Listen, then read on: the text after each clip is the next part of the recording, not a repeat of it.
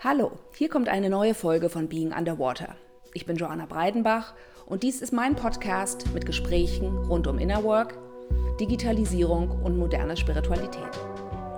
Auf das heutige Interview mit Bettina Rollo habe ich mich besonders gefreut, denn Bettina und ich arbeiten seit ein paar Jahren eng zusammen. Bettina hat das von mir gegründete Better Place Lab in eine neue Führungsform begleitet und seit fünf Jahren arbeitet das Team ohne feste Hierarchien selbst organisiert. Sie und ich haben das Buch New Work Needs Inner Work geschrieben, einen Online-Kurs zum Thema entwickelt und wir forschen und praktizieren, allein und gemeinsam, intensiv zu neuen Arbeits- und Führungsformen. Dabei interessiert uns besonders, wie äußere Strukturen mit inneren Erlebniswelten zusammenhängen und welche neuen inneren Kompetenzen wir brauchen, um Komplexität erfolgreich zu navigieren. Bettina und ich haben uns in einer Meditationsgruppe bei dem spirituellen Lehrer Thomas Hübel kennengelernt, mit dem wir bis heute sehr verbunden sind und von dem wir viel gelernt haben, was wir heute weitergeben. In meinem heutigen Gespräch geht es mir vor allem darum, die innere Dimension von Bettinas Arbeit als Organisationsentwicklerin besser zu verstehen. Wie nimmt sie Teams und Unternehmen wahr? Wo bezieht sie ihre Informationen zu organisatorischen Ordnungsmustern? Wie bildet sie Komplexität in sich ab? Und was versteht sie unter emergenter Facilitation, also einem Prozess, der ohne fixes Ziel arbeitet, sondern der Organisation in ihrer immanenten Entwicklung folgt? Freut euch auf Bettina Rollo.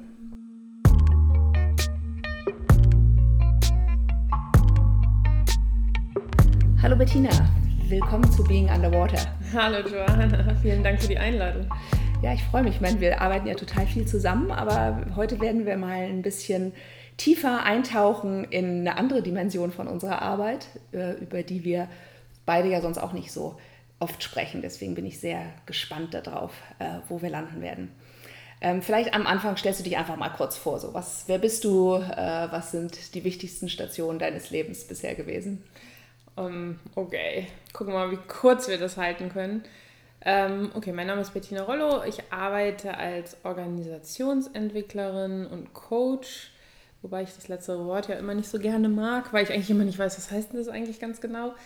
Ähm, und ich habe meine Karriere immer ganz klassisch angefangen. Ich habe ähm, International Business Studies, das ist im Grunde BWL studiert, habe mich aber auch irgendwie direkt fürs Ausland, auch wenn ich es nur bis nach Holland geschafft habe, entschieden und war dann immer sehr damit beschäftigt, dass ich Komplexität total gerne mag und das finde ich so in Wirtschaftskreisläufen oder Produktentwicklung, aber auch Organisationen gegeben und war aber von Anfang an immer ein bisschen irritiert und enttäuscht, weil ich den Eindruck hatte, die Instrumente, die man mir beibringt, die sind immer nur die Hälfte der Wahrheit. Und ich habe dann im, bin dann irgendwie, es war damals so das große Hype, bin dann irgendwie nach dem Studium erst nach China gegangen, habe Chinesisch gelernt, habe da angefangen zu arbeiten und habe dann während des Arbeitens und dann, nachdem ich wieder in Deutschland zurück war, während ich dann äh, tatsächlich da mal eine Weile an der Uni gearbeitet hatte, hatte ich immer das Gefühl, wir machen doch die ganze Zeit was, was nur an der Oberfläche kratzt, wenn wir uns mit Prozessen, Strukturen und auch Veränderungsprozessen beschäftigen. Und habe dann eben angefangen, irgendwie zu meditieren, habe eine Gestalttherapieausbildung gemacht, ähm, weil ich dachte, okay, dann möchte ich jetzt mehr noch mit reinnehmen, wie der Mensch sich denn da drin erlebt. Vielleicht ist das ja der Schlüssel und fand dann tatsächlich auch, dass dieses Pendeln zwischen, und das haben wir ja ganz viel in unserem Buch aufgegriffen, so der äußeren Dimension äh, des Lebens, also alles, was man, was für uns sichtbar ist, womit wir konkret irgendwie im Außen arbeiten können, und der inneren Dimension, also alles, was für uns erfahrbar ist und äh, was wir im Grunde nur reflektieren, fühlen, miteinander in, im Kontakt bewegen können, dass dieses Pendeln zwischen diesen beiden Dimensionen eigentlich Projekte, Veränderungsprozesse und Organisationen erfolgreich macht und das mache ich heute. Kannst du noch einmal ganz kurz zurückgehen, weil ich weiß, du hast noch ein paar andere interessante Sachen gemacht und nicht nur gearbeitet äh, in den letzten Jahren. Also mich interessiert natürlich besonders, wie du damals von China zurück nach Europa gekommen bist. Ja, ich weiß immer nicht, ob ich das erzählen äh, soll. Ich merke immer so, ich bin da immer so ein bisschen schüchtern mit, weil ich denke, so, denken alle, die will ja jetzt bloß ein bisschen angeben. Ich finde es so geil. ähm, genau, ich habe damals, ähm, als äh, ich mich dann entschieden habe, nach zwei Jahren, ich will nicht mehr in China leben, äh, habe ich mit meinem damaligen Partner, haben wir uns entschlossen, wir wollen über den Landweg äh, zurück. Und dann haben wir erst gedacht, wir machen es mit Bus und Bahn. Und dann haben wir gedacht, wieso fahren wir eigentlich nicht mit dem Fahrrad? Und dann sind wir eben sechs Monate von Süden von China ums tibetische Plateau herum, durch Zentralasien, durch den Iran, durch die Türkei bis zur europäischen Seite von Istanbul geradelt und standen dann am Heiligabend um 4 Uhr wieder am Flughafen in Düsseldorf. Also den letzten Abschnitt sind wir dann geflogen. Genau. Und das ist tatsächlich schon ein wichtiger Teil so meines Lebens, weil mich das natürlich total geprägt hat. Es waren so auf jeden Fall eine harte Erfahrung, diese sechs Monate auf dem Fahrrad und man lernt sich dann natürlich nochmal ganz anders kennen. Ja, das auf jeden Fall. Was war denn so da, so eins so der wichtigsten Erkenntnisse für dich auf diesem? Hast du da was, welche neuen Facetten von dir hast du da kennengelernt? Ich glaube, ich hatte einfach das Privileg, nochmal konkreter mit meinen Unsicherheiten und Ängsten interagieren zu können. Also so das, was einen oder was mich auch als Studentin und so natürlich oder immer als Mensch bewegt hat, so an Ängsten, die man so hat. Ich finde, im Alltag ist das dann oft so atmosphärisch und nicht so konkret. Okay, da hat man mal vielleicht Angst vor einer Prüfung oder vor einer großen beruflichen Herausforderung oder hat irgendwelche Unsicherheiten in der Beziehung oder so. Aber wenn man dann auf dem Fahrrad sitzt und weiß, irgendwie, wir sind jetzt wirklich in the middle of nowhere und ich hatte dann irgendwie zum Beispiel zwei Monate äh, andauernd Stechen links, ne, muss man das haben für einen Blinddarm und habe mir halt ungefähr jeden Tag halb eingebildet, dass ich bald einen Blinddarmdurchbruch habe. Also wirklich sich so oh, ganz... Ich wusste gar nicht, dass wir eine gewisse Hypochondrie teilen. Interessant, schau mal. ja, also ich war da jeden Tag immer dieses, man kann da irgendwie so draufdrücken und wenn Loslassschmerz kommt, dann, ähm, dann hat man ein Problem. Also ich habe da einfach so ganz konkret gemerkt, dass ich einfach offensichtlich eine Grundangst in mir trage, die sich halt auf dieser Reise in unterschiedlichsten Elementen kanalisiert hat. Und dann muss ich ganz ehrlich sagen, die krasse körperliche Herausforderung. Also wir, ne, wir waren 25, wir hatten jetzt auch nicht so richtig einen Plan. Wir haben uns halt Fahrräder gekauft, Ortlieb Taschen, Camping-Equipment eingepackt, sind losgeradelt.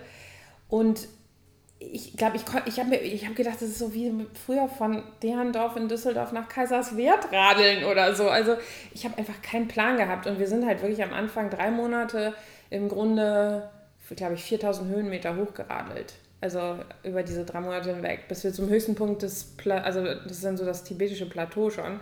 Und von da aus sind wir dann wieder runter auf die Seidenstraße. Und ich glaube, in diesen drei Monaten musste ich mich so mit mir und meinen körperlichen Grenzen auseinandersetzen und wie gehe ich mit Frustrationen um, wie gehe ich mit Ängsten um, wie gehe ich mit Überforderungen um, wie gehe ich damit um, dass mein Partner viel sportlicher ist, weniger Ängste zeigt, fühlt oder tatsächlich hat als ich und dann auch nur bis zu einem bestimmten Grad Empathie für mich erleben konnte oder einfach zum Teil dann wahrscheinlich auch irgendwann genervt war.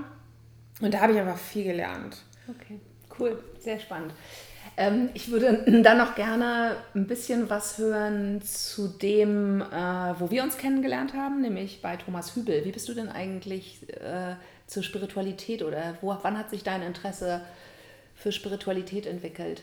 Das war tatsächlich durch diesen Ex-Freund von mir, ähm, oder ich würde sagen, ich habe das schon immer gehabt. Ich bin halt katholisch groß geworden. Ich ich habe auch wirklich so die ganze Karriere des katholischen Daseins durchlaufen, die man mal so machen kann, so mit Jugendarbeit und Messdienerin sein und alle Stationen, Kommunion, Firmung. Ähm, weil ich schon immer eine große Affinität dazu hatte, dass ich irgendwie das Gefühl habe, für mich ist das sehr präsent, dass es was Größeres im Leben gibt, was mich auch irgendwie, oder wo ich einen Bezug zu habe, wo ich dann zum Teil Begleitung erlebe oder Orientierung erlebe und was mich auch trägt.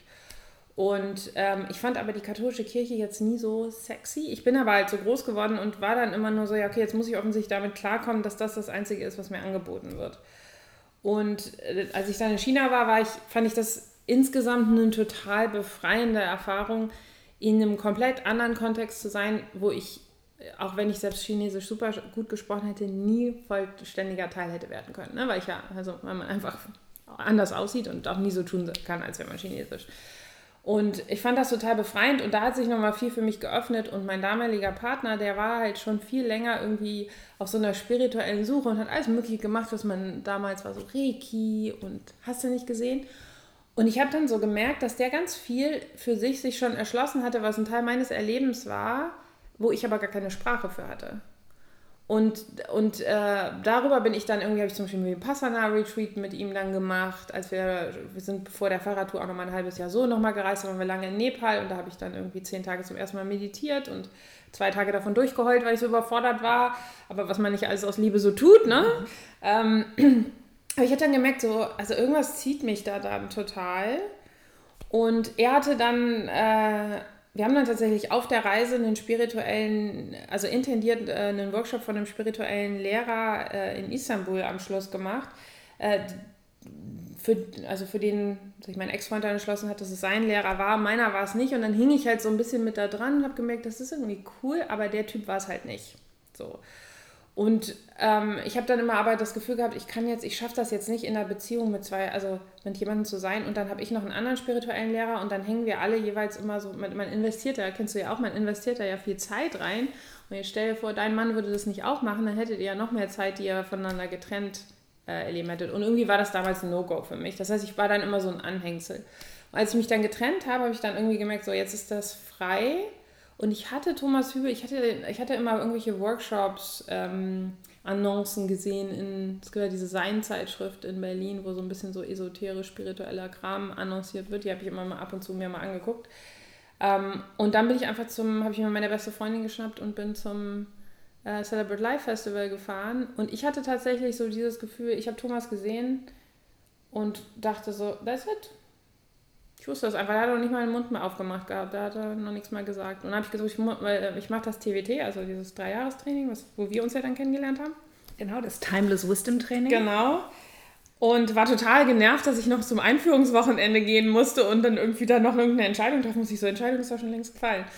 Genau, aber ähm, und äh, ja, seitdem bin ich da sehr glücklich am Kontemplieren, Studieren und Meditieren. Super, super, okay. Vielen Dank. Lass uns jetzt mal äh, gucken, wie du das, was du da gelernt hast, äh, in deinen verschiedenen Berufen äh, und sonstigen Beschäftigungen auf deine Arbeit mit Organisationen und mit Teams anwendest. Ähm, wie ist es denn, wenn du ein neues Team kennenlernst oder eine neue Organisation? Wie nimmst du die denn dann, dann wahr?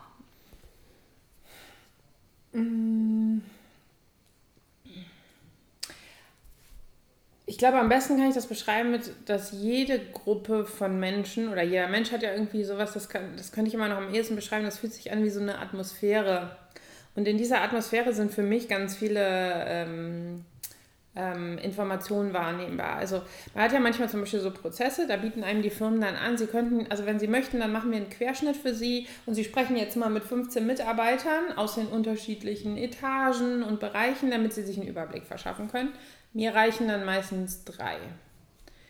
Und das auch, also die ist dann schön, wenn die aus unterschiedlichen Bereichen kommen, aber ich finde, dass das so, ich finde, das hängt immer so zwischen den Zeilen sozusagen, das ist irgendwie eine ganz ganz viel Information darüber gibt, womit haben wir es denn zu tun. Und das ist in, kommt für mich eigentlich eher in dem raus, wie es sich das Team anfühlt, wie der Raum sich anfühlt, den die zusammen gestalten. Und dann ist das tatsächlich für mich wie so ein, ich habe dann so von meinem inneren Auge, fange ich an, wie so ein inneres Abbild der organischen Struktur dieser Organisation für mich wahrzunehmen. Ich weiß, das klingt jetzt immer ein bisschen abstrakt, aber ich meine, unterschiedliche Menschen haben ja ganz unterschiedliche Wahrnehmungs-Verarbeitungsmechanismen, wie sie subtile Informationen, also Informationen, die nicht explizit ausgesprochen sind, sondern die irgendwie so eine Mischung aus unserem, unserer Wahrnehmungsfähigkeit und unserem ja doch auch ein bisschen Intellekt sind, also wie wir das prozessieren. So, ich finde, da kommt immer so Denken und Fühlen so ganz schön zusammen. Also das sind dann so Sachen wie, dass du merkst, dass da zum Beispiel wenig Bezogenheit untereinander ist oder von einzelnen Menschen in der Art und Weise, wie sie über ihr Unternehmen reden oder wo du merkst, dass da bestimmte Sachen tabuisiert sind, dass es da Irritationen und Spannungen gibt oder auf welcher Ebene kriegst du diese Information? Auch, auch das. Ich fange tatsächlich, also wenn ich am Anfang anfange, dann suche ich immer nach der Ordnung des Systems. Also auch wenn man fünf sich nicht gegenseitig kennende Menschen in den Raum packt, dann bilden die sofort eine Ordnung könnte man sagen, sofort die soziale Ordnung, die sie basieren, äh, die sie äh, kreieren, aber das stimmt nicht. Da ist irgendwie mehr. Also selbst wenn ich eine Firma kennenlerne, dann ist es ja für mich erstmal so ein Ding. Und meiner Wahrnehmung ist das Erste, was ich ähm, versuche rauszufühlen tatsächlich, ist, wie die Ordnung ist. Und das ist jetzt nicht die Ordnung, die auf dem Organigramm steht, sondern was leben die denn tatsächlich miteinander? Und dann sind sofort, dann fangen an so Informationen in mir aufzutauschen für die Führungsriege. Also These wäre, wenn es eine Führung gibt, dann müssten die ja in der Ordnung, so wie ich das wahrnehme, dann irgendwie oben sein und müssten da einen bestimmten Grad an Verantwortung übernehmen. Da, da, da. Und dann kann ich aber manchmal wahrnehmen, so, äh, nee, da oben ist ja gar nichts. also da ist eine Leerstelle in meiner Wahrnehmung. Dann, weiß, dann ist meine erste Arbeitshypothese, also ich weiß es dann nicht, ich bilde dann einfach Hypothesen, ist, dass, dass es dann wahrscheinlich um ein Führungsthema gibt. Da gibt es ja irgendwo ein Führungsvakuum. Ja? Oder man merkt, dass bestimmte Teile der ähm, Organisation also in sich verschoben sind sozusagen. Ja? Also wenn man merkt, das müsste eigentlich äh, untereinander geschachtelt sein und ich merke aber, da sind Abteilungen oder ganz bestimmte Abteilungen treten viel mehr hervor als die anderen. Und das ist tatsächlich was, was ich irgendwie so im, in, in so einem inneren Schaubild anfange, sich in mir zu entwickeln, je länger ich eine Organisation kennenlerne. Das heißt, für mich ist viel hat mit meiner Fühlfähigkeit zu tun. Okay, aber es bedeutet schon, dass du mit einem gewissen normativen Konstrukt an eine Firma rangehst, weil du einfach weißt, gesunde Organisationen haben bestimmte Elemente, wie zum Beispiel eine gewisse Klarheit, dass wenn es eine hierarchische Führung gibt, dass dann diese hierarchische dass die auch führt. Also das ist wie so ein Abgleich zwischen einem inneren Bild in dir, wo du sagst, das diese Elemente, darauf klopfe ich quasi die Organisation oder die einzelnen Individuen ab und dann schaust du, wo das überlappt und wo das aber auch einfach eine Kluft zwischen den beiden gibt? Ja und nein, glaube ich. Also ich muss ganz ehrlich gestehen, ich habe da jetzt noch nie so ganz spezifisch drüber nachgedacht. Ähm, ich, glaube, ich glaube tatsächlich, das Einzige, wonach ich suche, ist der Grad der Klarheit ähm, weil ich könnte ja zum Beispiel auch mal mit, einer, mit einem basisdemokratischen Konstrukt arbeiten. Da würde ich ja dann vergeblich nach, also, oder wäre die Annahme jetzt erstmal so eine hierarchische Führung für zu finden, die wäre ja dann, äh, wäre ja dann nicht valide. Hm, ich, also ich versuche schon offen zu bleiben für, was begegnet mir denn da und das jetzt nicht schon vorzusortieren im Kopf, dass ich was Bestimmtes erwarte. Also da geht es auch viel, so ein großer Teil meiner Arbeit ist sich komplett, und dann nennt das dann immer so schön, sich leer machen. Also wenn ich irgendwo hingehe, dann versuche ich irgendwie so einmal so Fenster auf und alles, was ich an Ideen habe, rauszulassen und da erstmal nur hinzuschauen. Aber ich, es gibt ein Element, wonach ich suche und das ist der Grad der Klarheit. Also wie klar und unklar erscheint mir der Organismus. Also ich erlebe das tatsächlich auch nicht als eine tote Struktur, sondern das ist ja, hat ja eine, eine Organisation, hat ja eine Lebendigkeit. Und, und ist die in sich klar oder ist das für mich, also wird es mir nicht klar, was da eigentlich, also wie die sich organisiert? Mhm.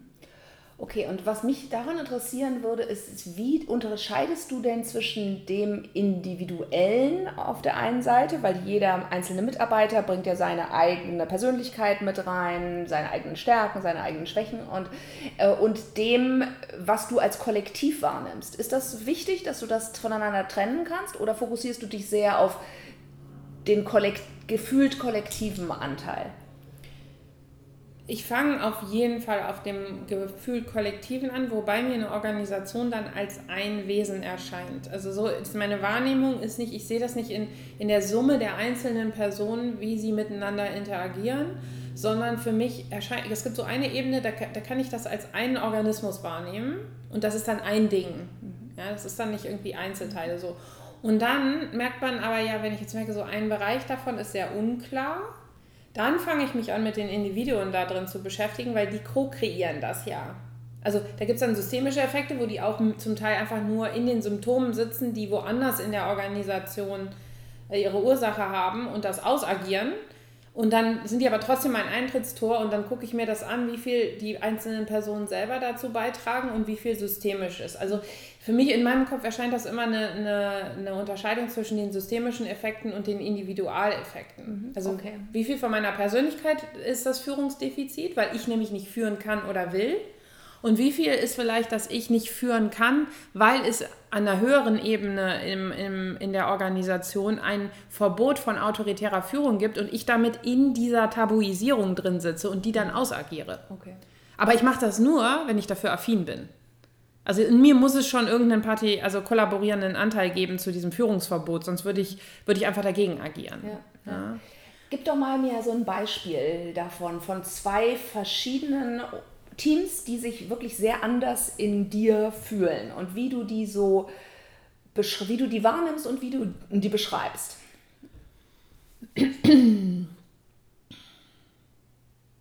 Ne, ich glaube, man könnte vielleicht, damit es auch für die Hörer vielleicht ein bisschen vorstellbar ist, nehmen wir mal einfach eine, ähm, nehmen wir mal ein Sozialunternehmen, ne?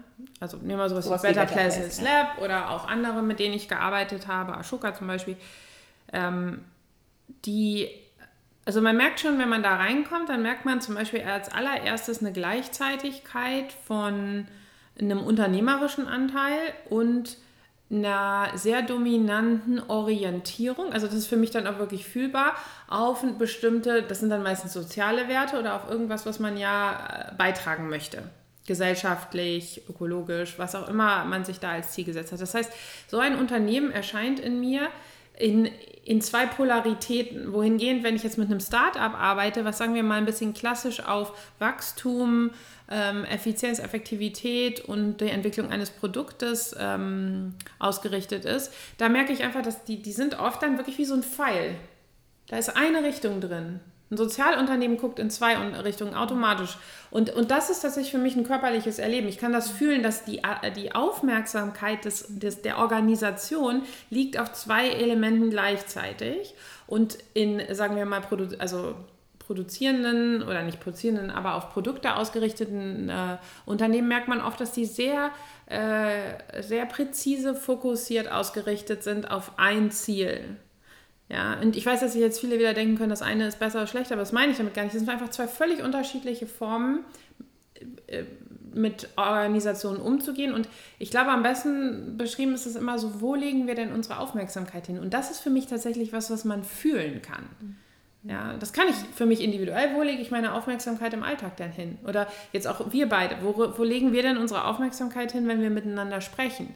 Ist das, dass du zum Beispiel primär irgendwie mir nur, also mir zuhörst, ja, und das intellektuell verarbeitest, oder liegt ein Teil deiner Aufmerksamkeit auch gleichzeitig auf meiner Körpersprache oder wie ich mich denn für dich anfühle und so weiter? So, und das kann ich ja, also das können ja viele Menschen, vielleicht unsere Zuhörer ja auch, das, das können wir ja durch Empathie, Empathie können wir da unterschiedliche Ebenen wahrnehmen. Ja, dann merke ich, jemand ist nur im Kopf oder gerade sehr im Kopf oder jemand fühlt mich und, und ist mit mir körperlich verbunden oder emotional verbunden. Das kriegen wir ja schon alle irgendwie mit. Ja, aber wir haben dafür meistens nicht die Sprache und ich würde schon auch sagen, dass sehr viele von uns sehr viel im Kopf Total. Sind. Ja, ja. Also ne, gilt für mich auch immer noch, mag ich auch irgendwie gerne viel nachdenken sozusagen.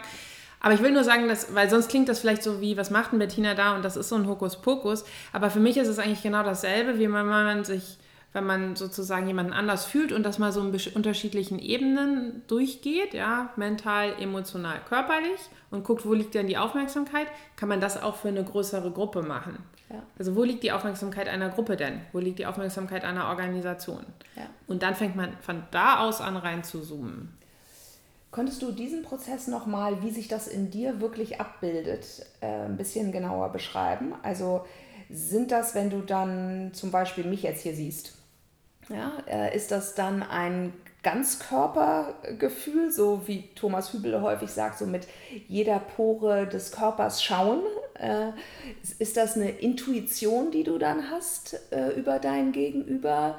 Ist das, dass du die gleichen Körpersymptome zum Beispiel, vielleicht wenn ich irgendwo verspannt bin, dass du die dann auch sehr direkt spürst? So, was sind so deine Kanäle, die du dafür anzapfst? Ich glaube, ich bin tatsächlich, also ich habe so eine Mischung aus so einer, also was ich eben schon mal so versucht habe, was ich so ein subtil, vielleicht eher subtil energetische Wahrnehmung ist, also wo sich tatsächlich ein Teil dieser subtilen Informationen zwischen den Zeilen in mir als so, so innerliche Bilder, ja, die ich jetzt auch nicht wirklich als Bild sehe, aber die ich mehr so fühle, also so also wirklich so Strukturen und dann kann ich tatsächlich, wenn ich dann aufmerksam, wenn ich mir eine Frage stelle, dann suche ich halt sozusagen nach der Antwort in dieser Struktur. Ja, das klingt jetzt abstrakt, weiß ich, kann ja aber nie anders beschreiben. Und ich habe noch einen Zugang, einen guten Zugang dazu, wie sich, also wenn ich jetzt zum Beispiel mich auf dich beziehe, wie sich mein Körper anfühlt, wenn ich mich auf dich beziehe. Und dann kann ich meistens recht gut unterscheiden, was an meinen Körpergefühlen dann meins ist und, und eine Resonanzreflexion dessen, was ich in dir wahrnehme. Wo ich nicht so richtig gut bin, ist das auf emotionaler Ebene abzubilden. Also das ist ja ähm, viel jetzt das Instrument, was wahrscheinlich viel dann irgendwie Therapeuten äh, auch benutzen, dass ich nämlich irgendwie konkret fühlen kann, also die Traurigkeit zum Beispiel im Klienten wahrnehmen kann. Ähm, und ich, bei mir wird das dann kompensiert darüber, dass irgendwie, ich glaube, ich bin immer sehr ein bisschen gestresst emotional mit anderen Menschen immer noch. Das ist wahrscheinlich so ein bisschen so äh, ein Relikt meiner Kindheit. Und und merke dann, dass ich dazu aufgeregt bin, um den anderen wahrzunehmen. Dann bin ich mehr mit mir selber beschäftigt. Aber ich habe gelernt, das zu kompensieren über diese körperliche Wahrnehmung, dass ich also sozusagen, ich erkenne Traurigkeit, Traurigkeit dann körperlich. Aber ich fühle die in dem Moment nicht so als Emotion. Aber ich kann schon, also ich kriege schon mit, ob jemand Angst hat, ob jemand traurig ist, ob jemand gerade sich hilflos fühlt oder Scham erlebt und so weiter und so fort. Oder einfach auch mal glücklich ist. Kommt ja auch mal vor. Ähm, und dann habe ich dazu noch diese andere energetische Ebene und diese Information kann ich in mir zusammenbringen. Aber es gibt auch ganz viele Menschen, die das wirklich emotional einfach mitfühlen, die dann merken, also die die Traurigkeit des anderen dann einfach fühlen können. Und das steht mir nicht so offen. Okay, und die sind dann vielleicht auch eher Therapeuten geworden als Organisationsentwickler. Genau, also die suchen sich natürlich ein Feld, wo sie diese, auch die daraus entstehende Koregulation, die man ja auch dann zum Teil nochmal anders anbieten kann. Also dieses, ich, ich biete dir meinen emotionalen Resonanzraum bzw. auch mein Nervensystem an, damit du dich mit deiner Überforderung da rein entspannen kannst. Das kann dann, also jemand, der das nochmal offener zugänglich hat, kann das nochmal besser anbieten. Ja. Du hast jetzt eben Sozialunternehmen und Startups mal kurz so als Bild charakterisiert. Wie sind denn Großunternehmen, so Konzerne? Was ist denn da so das Bild, was bei dir auftaucht. Also bei mir wäre immer so ein ziemlich großer gefühlter Grad von Unsicherheit äh, in Einzelnen. Äh, das ist so eins, was ich zum Beispiel wahrnehme, ja, wenn ich mit, mit Menschen aus Großkonzernen äh, zu tun habe, dass ich immer mir denke, Mensch, sei doch mal ein bisschen more outspoken, sei doch mal ein bisschen mehr du selbst, sei doch ja, ein bisschen mutiger. So. Mhm. Aber das ist sehr auf so Individuen, mit denen ich zu tun habe, die im Großkonzernkontext gemünzt. Gibt es da für dich auch so ein Bild? Nee, also Großkonzerne sind in meiner Wahrnehmung erstmal natürlich groß. Ja, also da, da triffst du dann auch so mehrere miteinander verschachtelte Welten. Kommt immer total darauf an, mit wem du es da zu tun hast die haben meistens ja auch eine richtig lange Historie. Das fühlt, ist für mich dann auch immer total fühlbar. Das heißt, die sind eigentlich so wie ihre eigene Welt und haben oft eine Tendenz ja auch, oder das ist ja auch die Herausforderung, die sie haben, weil sie so große, nennen sich ja dann auch mal große Schiffe sind. Die sind halt nicht so wendig mehr. Ne? Das heißt, die sind in so einer gewissen Trägheit und Konsequenz ihrer eigenen Bewegung, die aber nicht immer so up-to-date ist. Und das ist für mich total wahrnehmbar. Okay, so ein Time-Lag quasi so. Ja, genau. Also die erfüllen oft den Zweck, den nächsten Schritt und eigentlich ist das schon nicht mehr ganz das, was sie jetzt eigentlich machen wollen, aber weil das so eine gewisse Trägheit in sich hat, braucht das einfach so lange. Ähm, das heißt, also für mich ist einfach diese Größe wahrnehmbar, diese, diese, also wie so ein, so ein großer Tanker, ne? wenn man dann be gerade beschlossen hat, man fährt nach links und das dauert ja dann ewig, bis der überhaupt wirklich nach links fährt. Ja, und dann hat man die Bewegung, hat man aber schon vor zehn Minuten eingeleitet. Ja, so. Also dieses Gefühl entsteht in mir tatsächlich ja. oft. Ähm, und dann ist für mich total spürbar, dass Großkonzerne halt wirklich Menschen ganze Welten auch an Identität und Zugehörigkeit und an Sprache zum Teil, an, an, an Habitus bieten. Ja, das ist für mich auch total wahrnehmbar. Das ist ein ganz großer Unterschied zu kleineren Unternehmen. Also, also dass sie sehr kulturprägend und identitätsstiftend sind. Sehr, sehr. Und dass das zum Teil, glaube ich, irgendwie total schön sein kann und zum Teil es aber auch wieder ein bisschen steif macht. Ja? ja. Ähm, du praktizierst ja etwas, äh, wo ich, ohne so sehr viel Ahnung davon zu haben, aber schon auch sagen würde, dass du dich von vielen anderen Organisationsentwicklern oder Coaches entscheidest, unterscheidest, dass du nämlich nicht mit einer bestimmten Methodik oder mit einem bestimmten Raster auf Unternehmen äh, hingehst und dann sagst, okay, wir entwickeln jetzt mal von A nach Z, sondern dass du sehr emergent äh, arbeitest. Ne? Und du nennst es ja, glaube ich, auch ähm, emergente Facilitation und überlegst dir und versuchst auch so die Prinzipien davon stärker herauszuarbeiten. Was ist denn das? Also was ist denn, was ist denn das Besondere an emergenter Facilitierung?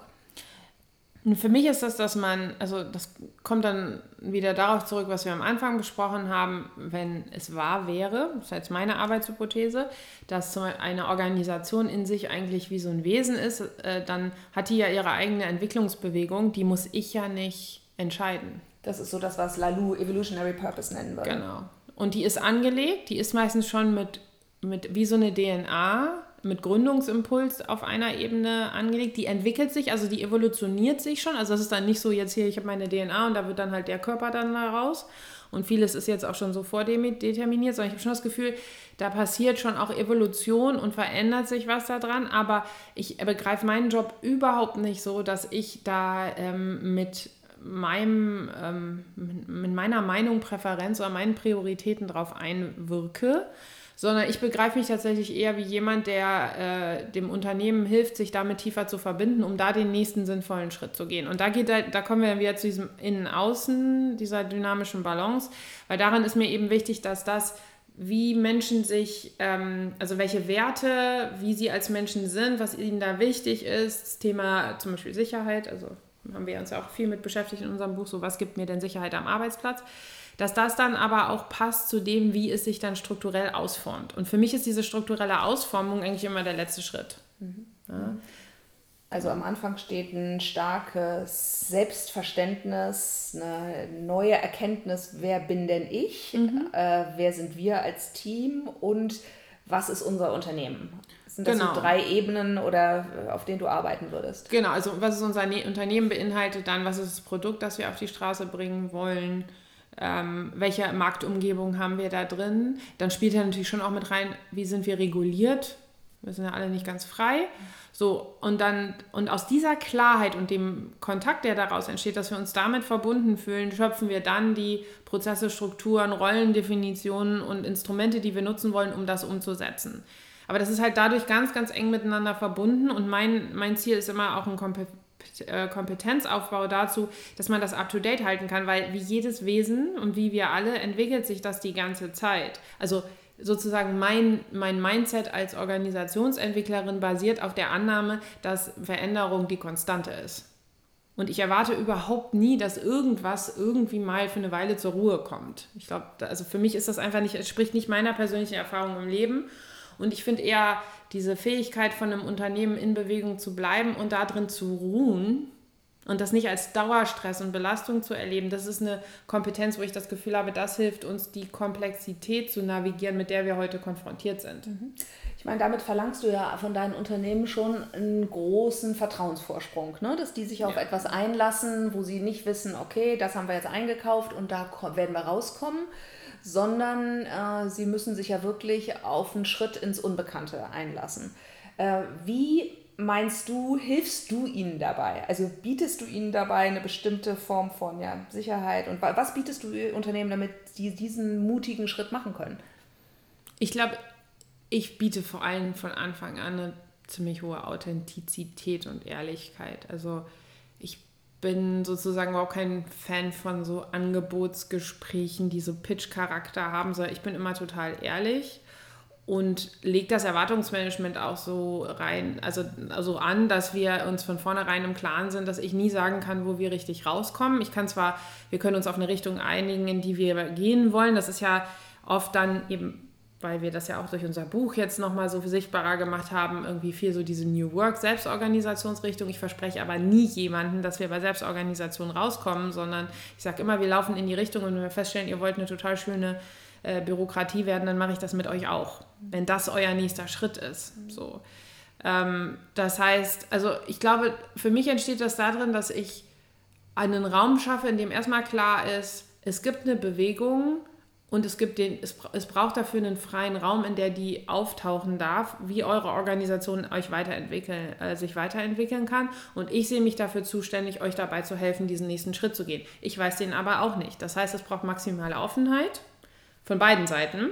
So ich, also das ist das, was ich beitrage auch.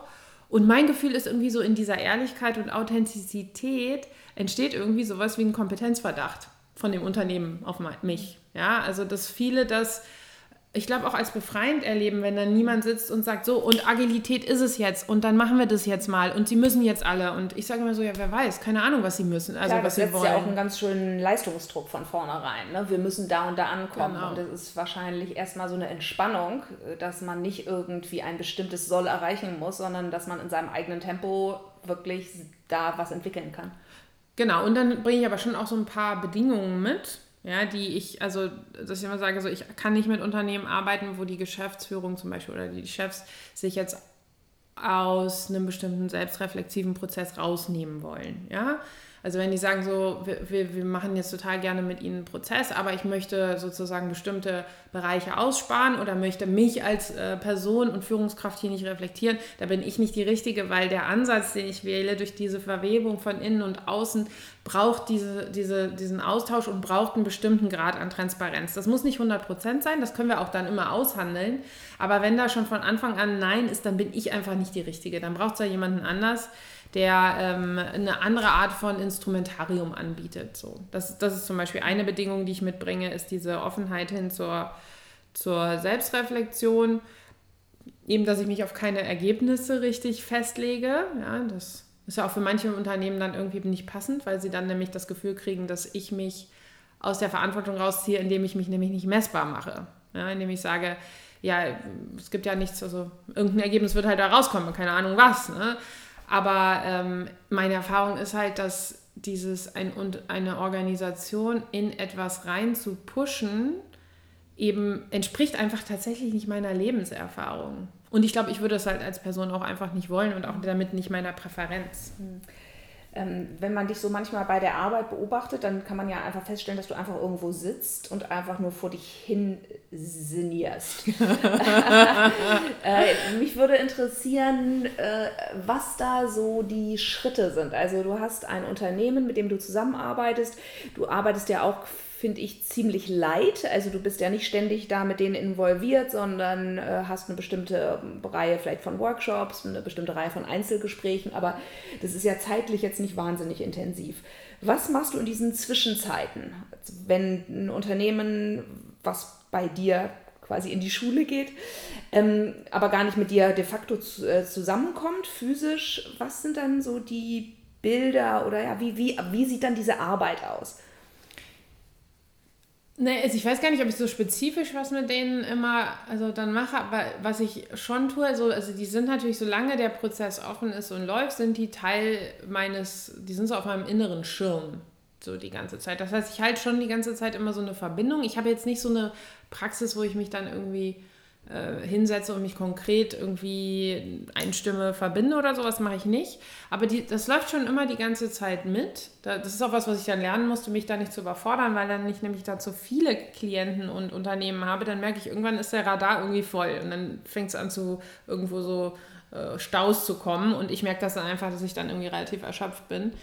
Ähm, so, aber ich, irgendwie ist es halt so mit dieser Bewegung, die da stattfindet, äh, verbunden zu bleiben. Und da passieren eher so Sachen, dass ich dann denke, so, oh, ich glaube, ich muss die jetzt mal wieder anrufen oder ich muss jetzt mal kurz einchecken, auch wenn wir uns eigentlich erst in einem Monat sehen würden wieder. Äh, was ist denn da gerade los? Sowas passiert dann manchmal. Ähm, aber genau, sonst bin ich eben sehr, ich glaube, es hat so, hat vielleicht viel damit zu tun, einfach zu sagen, so, wenn die das wirklich wollen, dann möchte ich mir die Arbeit mit den Unternehmen auch so teilen, dass da eine hohe Selbstverantwortung eine Voraussetzung auf der anderen Seite ist. Deswegen erscheint das auch so leid dann, weil dann relativ viel Hausaufgaben, Arbeitsschritte im Unternehmen gegangen werden. Und ich finde das einfach total passend, weil wenn ich die ganze Zeit da bin, dann bringe ich natürlich durch meine Expertise und die Kompetenz, für die ich ja auch eingekauft werde, immer ähm, was mit rein, wo sozusagen die Unternehmen dann zwar was von mir lernen, aber oft auch sagen, ja Bettina, wenn du dann da bist, ist uns das alles klar und wenn du dann nicht mehr da bist, wissen wir irgendwie, sind wir nicht mehr orientiert. Und ich will aber ja, dass sie diese Orientierung und Klarheit aus sich selber schöpfen können.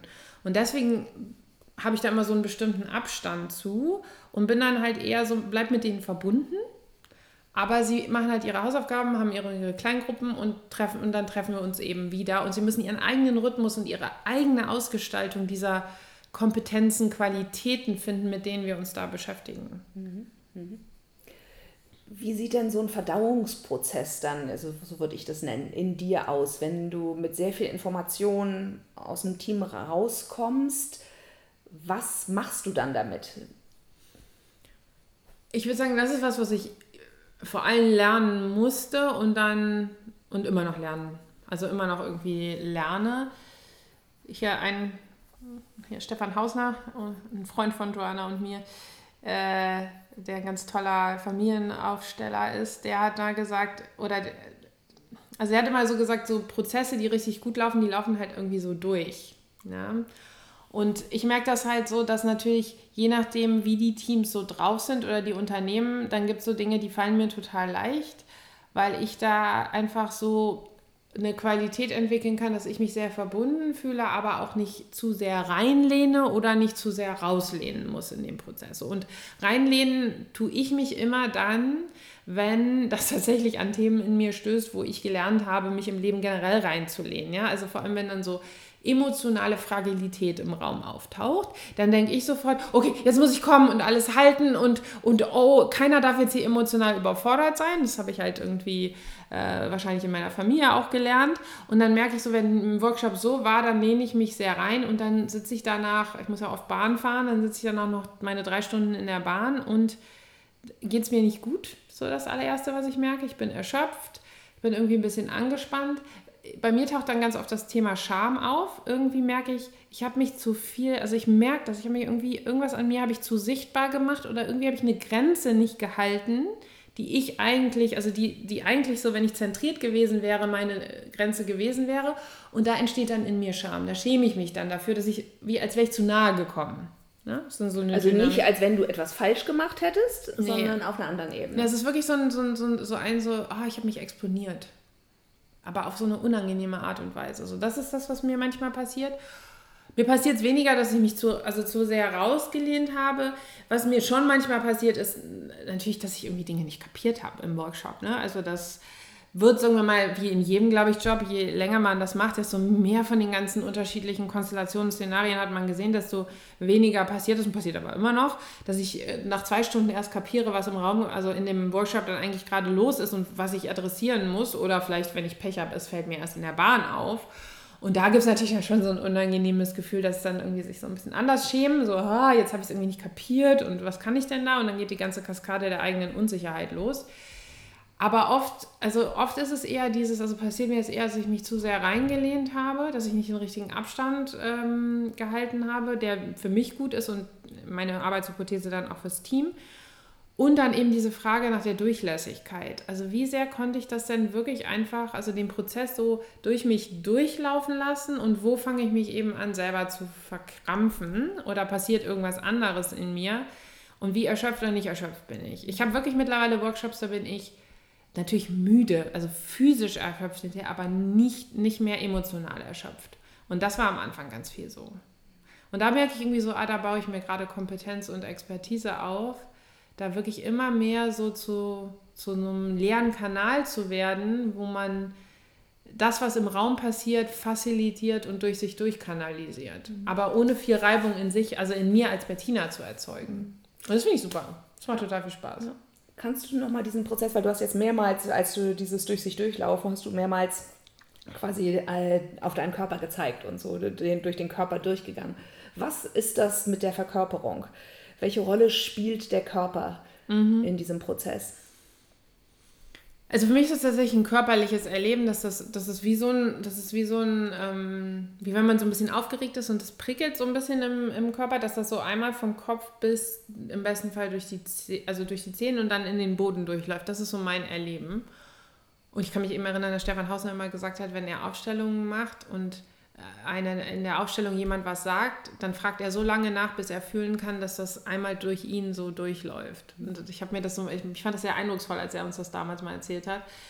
Und ich, damit kann ich total was anfangen. Ähm, und das hat irgendwie, das ist für mich so ein Indikator von Stimmigkeit und Kohärenz. Und das ist für mich ein körperliches Erleben. Und und dem folge ich dann und frage dann vielleicht so lange auch nach oder interveniere so lange, bis sich dieses Gefühl auch in mir einstellt. Genau, und dann gibt es das eben noch als insgesamt, auch wenn es schwierig ist, also es bedeutet nicht, dass so ein Workshop dann total harmonisch ist, sondern es ist ein Indikator für, wie klar sind wir, wie sehr sind wir, bin ich damit verbunden, was gerade im Raum passiert und wie sehr kann ich das so nehmen, wie es gerade ist und, und wie sehr muss ich äh, aber oder wie sehr bin ich damit beschäftigt, es anders haben zu wollen. Weil das passiert einem als Facilitator natürlich auch die ganze Zeit, dass man denkt so, oh, nein, bitte nicht in die Richtung. Ich will das jetzt nicht, ich will mich damit jetzt nicht beschäftigen müssen mit euch. Ja, also ist, ja, irgendwie sind ja alle nur Menschen. Und ich glaube, wenn man da klar ist und mit der Bewegung sein kann, dann will man, dann braucht man Dinge im Raum nicht anders haben, als sie gerade sind. Und wenn man sich da aber viel reibt, dann geht man aus so einem Workshop raus und denkt, oh Gott, ich bin völlig fertig.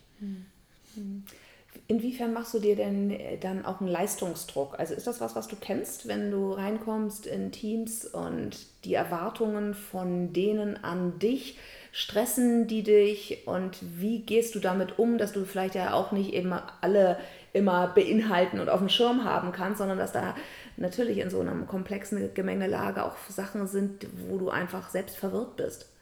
Bringst du diese Verwirrung dann quasi in Kontakt und äh, trägst die auch nach außen und siehst du das dann auch als ein quasi gar nicht dein eigenes Nicht-Können an, sondern als ein Unvermögen des Teams, selbst Klarheit zu erzeugen, weil wenn die klar wären, würde es auch in dir klar sein?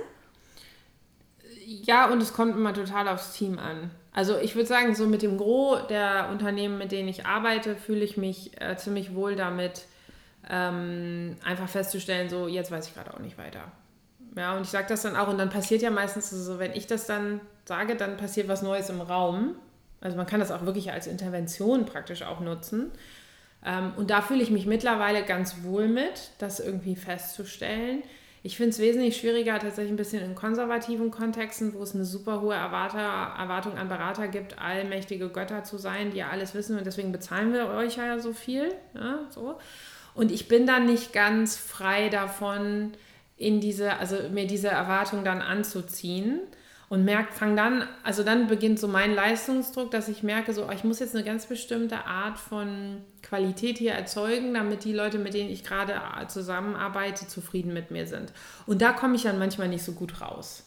Aber so bei, bei, ganz, also bei ganz vielen Unternehmen gelingt mir das mit oder fühle ich mich mittlerweile anders. Das finde ich ist aber wirklich eine Erfahrungssache. Also das war am Anfang viel, war ich viel gestresster und bin jetzt viel entspannter an der Stelle. Ich habe einen eigenen Anspruch also es gibt so ein paar Indikatoren, die ich habe, wenn ich merke, dass ich, dass ich das nicht für mich selber halten konnte, dann bin ich mit mir selber sehr unzufrieden. Also es hat viel damit zu tun, dieses, was ich eben beschrieben habe, wie sehr konnte ich mit, also konnte ich in Akzeptanz und Nichtwissen mit dem sein, was in der Gruppe passiert und wie sehr bin ich dann irgendwie in meine eigenen Prozesse gegangen und habe vielleicht, wenn ich Pech habe, auch noch ein bisschen was auf die Gruppe projiziert und da irgendwie reingebracht. Also wenn ich das feststelle, das ist für mich persönlich ein also das, das äh, verfolgt mich dann eine Weile sozusagen und beschäftigt mich. Und ansonsten habe ich ja auch schon mittlerweile eben, also es ist also eine Erfahrungssache, wirklich schon auch krasse Sachen erlebt. Also mir haben auch Leute schon gesagt, das war jetzt das Schlechteste, was sie in ihrem Leben jemals gesehen haben und es war der schlimmste Workshop und ähm, irgendwie muss man lernen, dass, dass, weil das eben alles ja im Endeffekt doch Erfahrung ist, auch wenn wir manchmal alle so gerne tun würden, als würden wir uns dann ja nur mit Agilität oder sowas beschäftigen, das ist ja rein sachlich, fachlich, es ist ja trotzdem eine Erfahrung und für manche Menschen bin ich auch einfach nicht die richtige Beraterin und überhaupt nicht passen und schaffe nicht, die da abzuholen, wo sie sind und ihnen auch das Mindeste zu geben, was sie brauchen, damit sie überhaupt gut mit mir kollaborieren können. Und das zu akzeptieren, dass das ein Fakt ist und das zu trennen von da, wo ich dann einfach auch manchmal Fehler mache, um die dann irgendwie selbstreflektierend äh, zu bearbeiten. Und ich, ich finde ja immer das, was, ähm, das sagt Thomas Hübel tatsächlich auch immer, ich meine, jeder von uns, der mit Menschen arbeitet, sollte halt eine Supervision haben. Also weil wir sind halt alles selber Menschen, wir sind in unserem eigenen Prozess. Ich lerne die ganze Zeit noch mit. Ich habe aber auch mein eigenes Paketchen zu tragen. Ich habe Themen, die kann ich gar nicht. Also Bedürftigkeit im Raum, ist, also Bedürftigkeit in, in einzelnen Menschen ist immer noch was, wo ich erstmal äh, meistens mit ähm, Abwehr reagiere und denke mir, reiß dich jetzt doch mal zusammen. Ja, Habe ich halt gefühlt auch ein bisschen gelernt. So zusammenreißen hat, ist eine, eine, eine Qualität. Ja, damit kann man sich profilieren, indem man irgendwie schafft, alles Mögliche durchzustehen.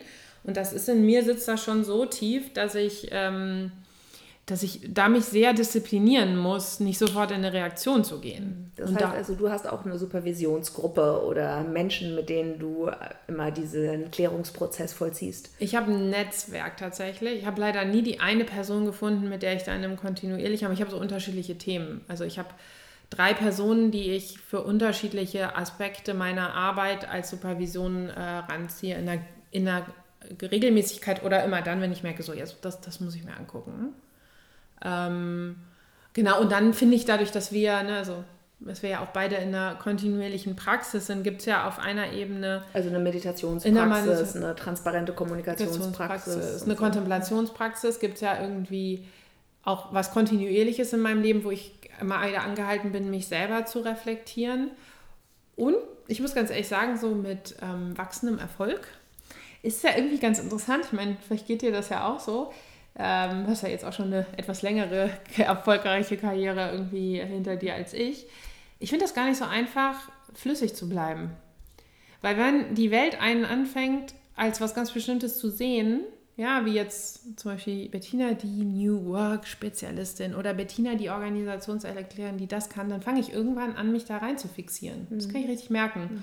Und da habe ich irgendwie das Gefühl, damit beschäftige ich mich gerade viel sozusagen, ja, aber ich bin ja selber in der Bewegung und ich möchte nicht das werden, was mir die Welt die ganze Zeit rückspiegelt, was sie in mir sieht und mich dann da, rein zu profilieren, um dann bei Panel Discussions eine von den Personen zu sein, die immer wieder die gleichen drei Bausteine erzählt. Mhm. Also das ist was, was mir jetzt oft begegnet und was ich immer total anstrengend finde. Also das heißt, da willst du dich nicht fixieren lassen, ja. weil du das für deine eigene Flüssigkeit und deinen eigenen Veränderungsprozess genau. als hinderlich empfindest. Ja, und, ich, und das ist natürlich total bequem, ne? in sich in einer erfolgreichen Identität niederzulassen. Und dann geht es halt da, glaube ich, schon auch darum, den Erfolg irgendwie zu genießen und sich damit zu verbinden und auch irgendwie stolz zu sein, was man so für sich schon entwickelt hat. Aber mein Gefühl ist total dieses, ich will in Bewegung bleiben und dann nächstes Jahr ist es dann vielleicht was ganz anderes. Und New Work ist irgendwie gar nicht mehr meine, meine Priorität, mein Fokus. Ja. Ja, lass uns vielleicht auch zum Schluss nochmal so einen Ausblick da reinmachen. So, was sind denn so die Themen mit Unternehmen, die du gerade richtig spannend findest? Purpose.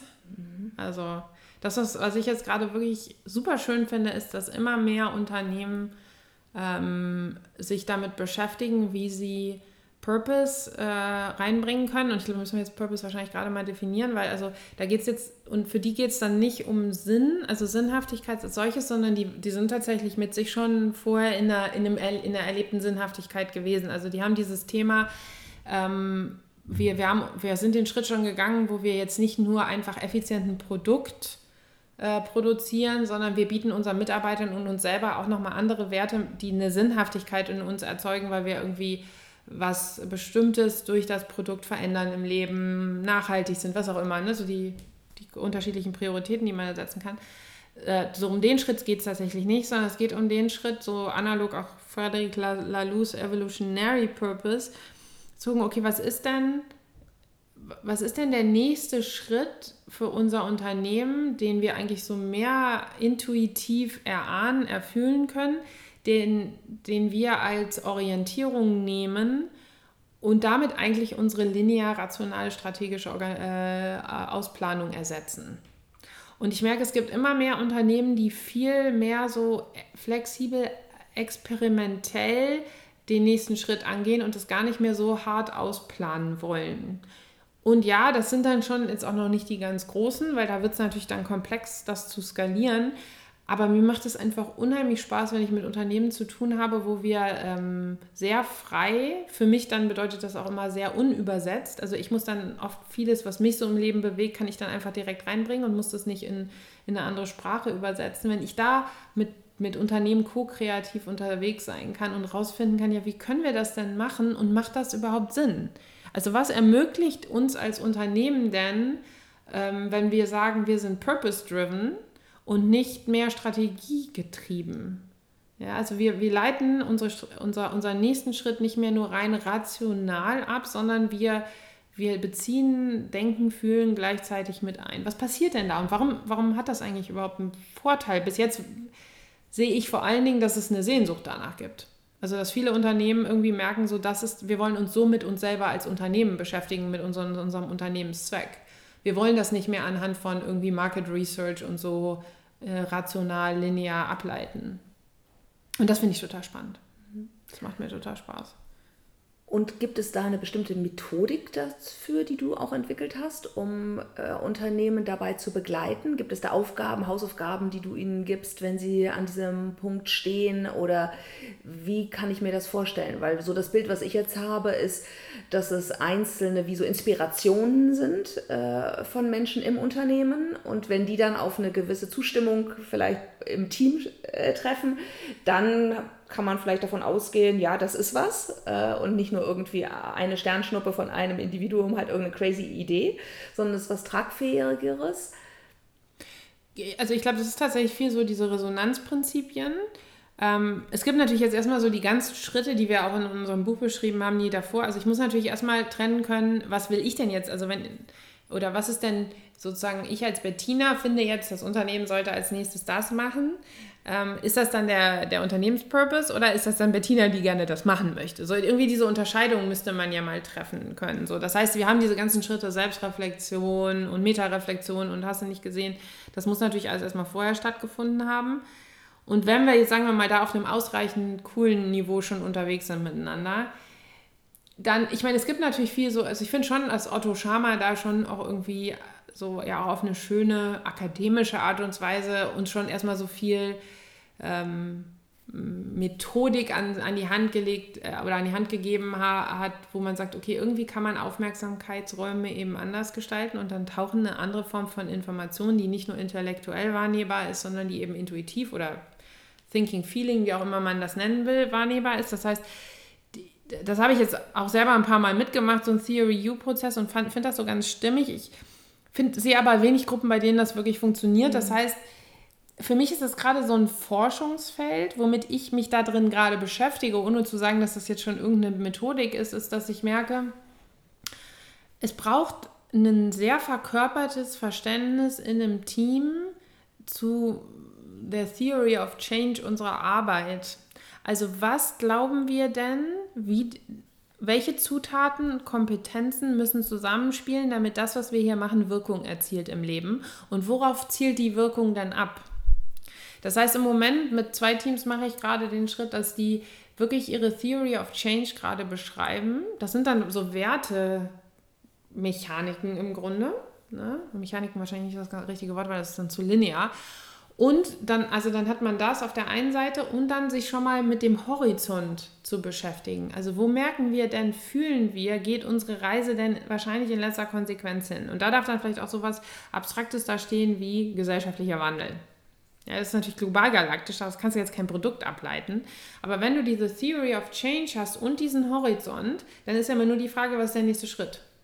Und die kannst du dann witzigerweise auf so eine intuitive Art und Weise äh, beantworten. Oder zumindest ist das, womit wir gerade so ein bisschen experimentieren. Das heißt, es hat viel damit zu tun, dass Gruppen sich nochmal bewusster werden, wie machen wir Sachen, mit welcher Erwartung an welche Wirkung und dann müssen die schon gut miteinander im Kontakt sein und dieses Resonanzprinzip miteinander in einer transparenten Kommunikation praktizieren können, weil sonst ist es einfach unheimlich schwer miteinander zu sprechen darüber. Dann wird das ganz schnell zu so einer Meinungsschlacht. Mhm. Ich glaube aber das, ich glaube aber das. Also es hat schon wieder eher sowas mit so Feldsynchronisation zu tun, mhm. wo einer bringt was rein, dann nimmt jemand den Impuls und verarbeitet den weiter und das springt dann so in der Gruppe hin und her ähm, also bis dann was. Sehr ko-kreatives. Was sehr ko-kreatives, bis dann irgendwie, dann merkt man, irgendwann fühlt man das im Raum, bis dann jemand was sagt, als, als, als mögliche nächste Idee, was man machen könnte. Und die macht dann bang, bang, bang. Und dann macht es Klick und dann wird es meistens erstmal ganz still.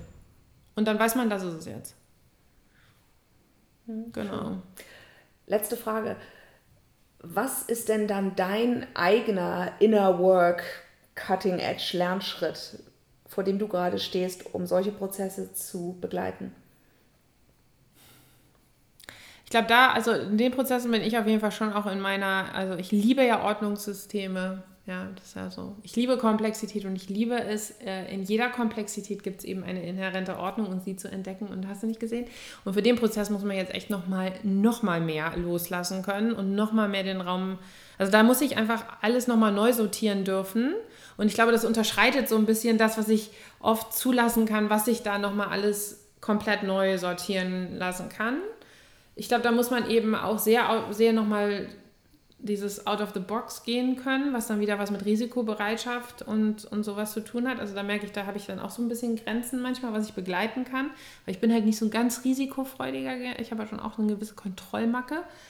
Ähm, also das sind auf jeden Fall so die beiden äh, ich glaube, so dieses wirklich auch Dinge loslassen zu können, die die sozusagen meine Arbeit jetzt gerade ausmachen, die aber in so einem Prozess eine Begrenzung wären. Mhm. So, das ist so ein bisschen das. Und das, das geht mir dann schon noch auch nahe, weil es einfach mich selber dann in meiner Rolle in so einen luftleeren Raum bringt, wo ich dann auch nicht mehr weiter weiß. Und das dann zu halten und den Prozess dann nicht zu unterbrechen, damit ich mich sicherer fühlen kann, das finde ich halt herausfordernd. Ja, klingt aber auf der anderen Seite total schön, dass du da an was dran bist, wo du dich selbst kontinuierlich weiterentwickelst und auch an so ganz maßgeblichen gesellschaftlichen Themen mit Organisationen da dran bist und dass das so ein Prozess eigentlich ist.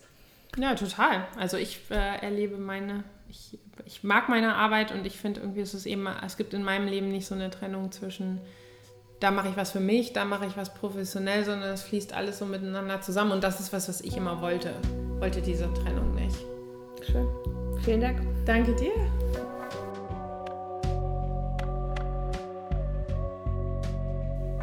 Being Underwater is created in collaboration between myself, Sienna Powers, and Joanna Breidenbach. The main theme was written and produced by Angus Sewell McCann, and the secondary theme by Vincent Augustus. If you like this episode, it would be amazing if you could rate and review it on iTunes or wherever you get your podcasts. You can also follow us on Instagram at Being Underwater to find out more about our guests and stay up to date.